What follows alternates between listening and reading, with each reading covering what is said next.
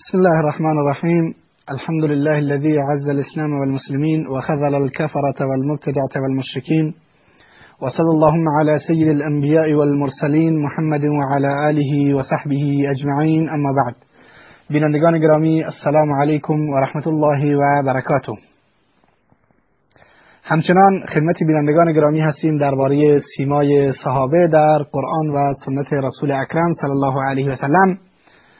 و در جلسات گذشته به قسمت از فضیلت و مقام و منزلت صحابه در قرآن و سنت رسول اکرم صلی الله علیه و سلم پرداختیم و آیات و احادیثی رو در این زمینه ذکر کردیم و بخصوص در جلسه اخیر به این نکته پرداختیم که صحابه در واقع حلقه اتصال و حلقه ارتباط میان امت و میان رسول الله صلی الله علیه و سلم هستند و اگر این حلقه وصل و حلقه ارتباط برداشته بشه در واقع ارتباط امت با رسول الله صلی الله علیه و سلم قطع خواهد شد و اونهایی که می‌خوان صحابه رو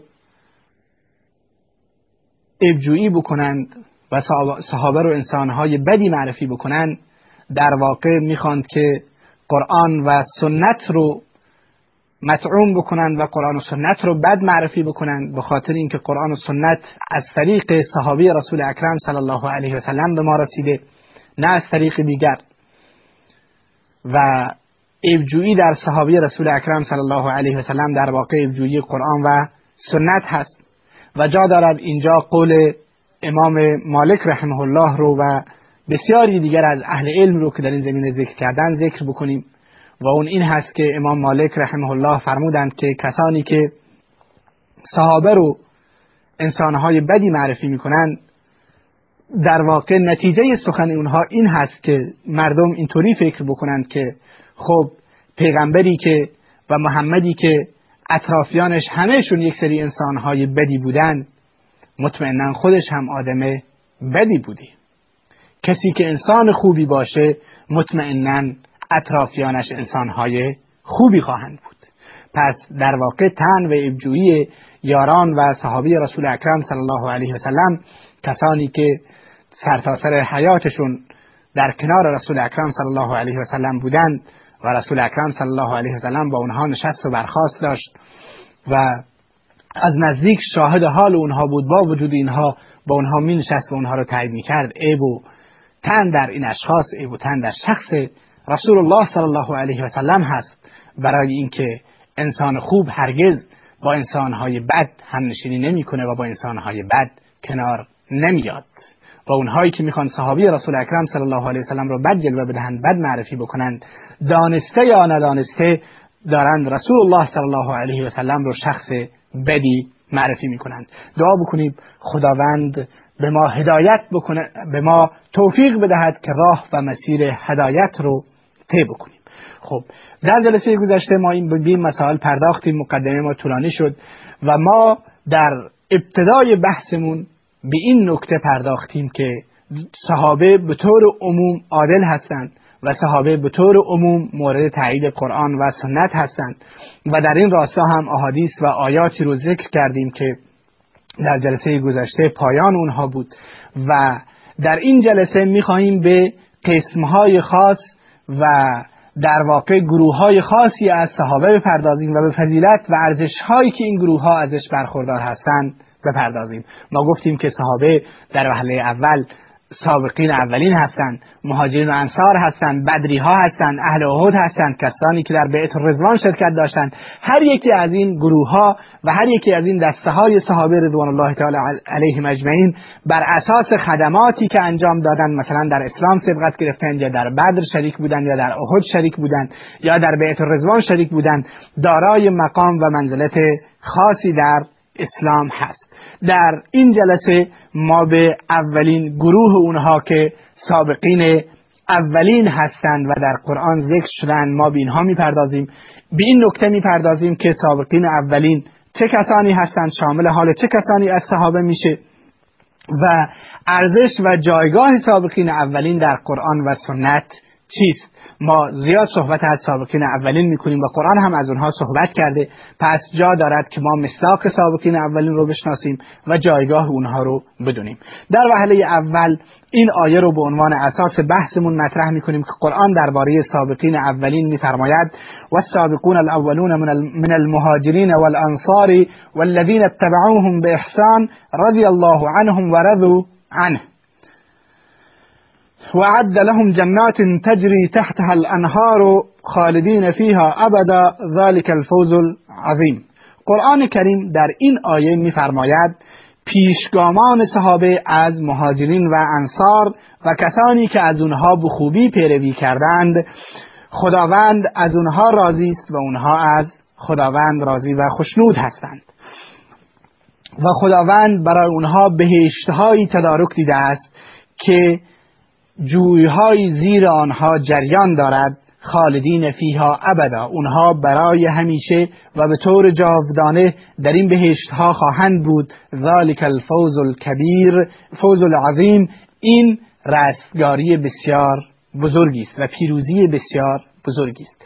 پس ببینیم که این سابقین اولین که قرآن اونها رو به عنوان کسانی معرفی کرده که خدا از اونها خوشنود هست و اونها هم از خدای خودشون خوشنود هستند و خداوند برای اونها بهشت تدارک دیده و اونها برای همیشه در این بهشت ها به صورت همیشه و جاودانی خواهد ماند.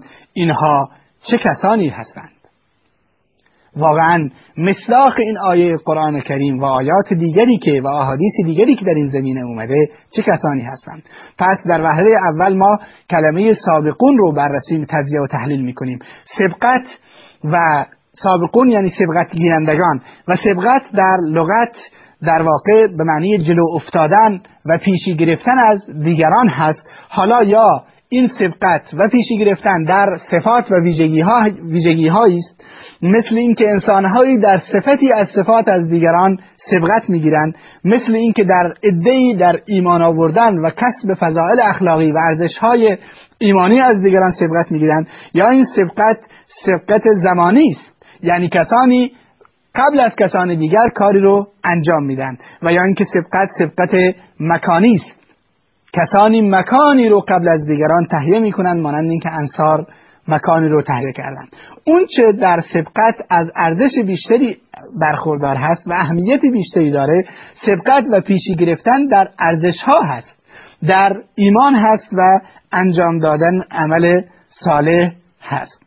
این است وقتی که قرآن میگه در قرآن هم اومده است و سابقون از سابقون. هدف از سابقون در این آیه پیش گامان در انجام اعمال خیر و ارزشهای اخلاقی است. و همچنین قرآن در جای دیگر می‌گوید یسارعون فی الخیرات. اونها در انجام کار نیک یعنی در ارزش ها از همدیگر سبقت می‌گیرند و سرعت می‌گیرند. پس اون سبقتی که در آیه بیشتر مورد نظر هست و مورد توجه هست و ارز ارزش و جایگاه بیشتری برخوردار هست در واقع پیشی گرفتن و سبقت گرفتن و جلو افتادن در اعمال خیر و ارزش های دینی و ایمانی هست. و همچنین رسول اکرم صلی الله علیه و سلم فرمودند دلیل دیگر به اینکه سبقتی که در آیه مورد نظر هست از میان سبقت ها سبقت در ارزش ها و در ایمان هست. حدیثی است که رسول اکرم صلی الله علیه و سلم فرمودند نحن الاخرون السابقون. ما آخریم و سابق هستیم. آخر هستیم یعنی انظر زمانی. امت رسول اکرم صلی الله علیه و سلم در آخرین امت هست. در پایان همه امت ها قرار گرفته. اما سابقین. ما سابق هستیم بر دیگران. در اما سبقت, سبقت در چی؟ سبقت در فضیلت سبقت در ارزش ها این امت سبقت گرفته در ارزش ها و فضائل نسبت به سایر امت ها پس سبقتی که در آیه مورد نظر هست در واقع سبقت در ارزش ها هست و سبقت در ایمان هست و سبقت در انجام اعمال صالح هست. حالا بیاییم ببینیم که مراد از سابقین اولین در آیه که مورد توجه آیه هستند چه کسانی هستند واقعا؟ حالا که قرآن کریم از سابقین اولین اعلام رضایت کرده و این واقعا فضیلتی بس بزرگ هست که شامل حال سابقین اولین از مهاجرین و انصار شده اینها چه کسانی هستند در واقع 6 تا 5 6 تا قول علما در این مورد ذکر کردند که سابقین اولین شامل حال چه کسانی از صحابه میشه ما به طور گذرا به این اقوال می‌پردازیم. قول اول این هست که سابقین اولین شامل حال تمام کسانی میشه که به سوی دو قبله نماز خواندن البته این قول, قول ضعیفی هست که قول ابو موسی اشعری سید ابن مسیب و تعدادی دیگر از تابعین هست. و قول دوم این هست که سابقین اولین اهل بیعت رزوان هستند. کسانی که در صلح حدیبیه 1400 نفری که در صلح حدیبیه در زیر درخت با رسول اکرم صلی الله علیه و سلم بیعت کردن شامل حال اونها میشه. و قول سوم گفتند بدری ها هستند تمام کسانی که در بدر شرکت کردند. و قول چهارم گفتند تمام صحابه و قول پنجم کسانی که در موت و شهادت سبقت گرفتند و از دنیا رفتن شامل حال اونها میشه و قول ششم مسلمانان قبل از هجرت هستند. کسانی که قبل از هجرت قبل از اینکه هجرت انجام بگیره به مدینه مسلمان شدن شامل حال اونها میشه. اما بهترین قول و صحیح ترین قول رو از میان این اقوال که علما ترجیح دادن کسانی هستند که قبل از فتح مکه مسلمان شدند که شامل حال سابقین اولین میشه. و دلیلش هم آیه قرآن کریم هست که قرآن کریم میفرماید و آیه رو قبلا خدمت بینندگان گرامی تلاوت کردیم. لا یستوی منکم من آمن من قبل الفتح و قاتل اولئک اعظم درجه من الذين انفقوا من بعد و قاتلوا. و کل وعد الله الحسنى. کسانی قبل از فتح مسلمان شدن با کسانی که بعد از فتح مسلمان شدن.